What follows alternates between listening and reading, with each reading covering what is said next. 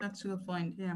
I also have uh, another question here. Uh, how do you approach the ethical dilemma of military funding scientific research? I don't know if you can answer this question. Yeah, yeah. So, so that's a good question. Uh, you know, in general, I find so we, we've had in our group funding from everywhere, from mm. military like DARPA, but we've also had NIH funding uh, and uh, funding from uh, NSF and lots of different eras, I would say my experience has been that all the fundings end up being very, very similar. So even when you do, uh, when you get funding from from a defense like DARPA, yeah. the kind of topics that we work on uh, in these defense are first of all they're all all published completely. So we we you know our university will not even accept funding for for uh, anything that cannot be published. So all the all the research is published openly and um, and the kind of topics that we that we get funded for military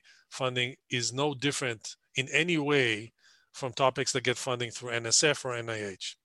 Mm-hmm. So it really uh, boils down to what topics you work on, and and uh, the other angle that I want to bring up is that most of the technologies that we work on are uh, dual use. So when you're working on AI and robotics, even if it's funded by National Science Foundation, the robot that you're developing could be used for military application. So just because it's not funded by military doesn't mean it cannot be used by military. Mm-hmm. And uh, in fact, uh, militaries across the planet use technologies that were developed under non-military funding.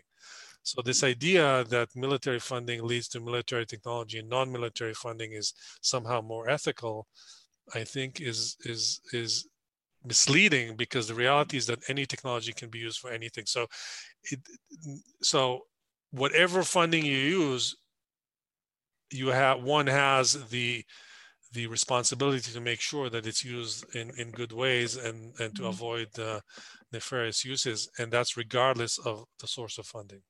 Yeah.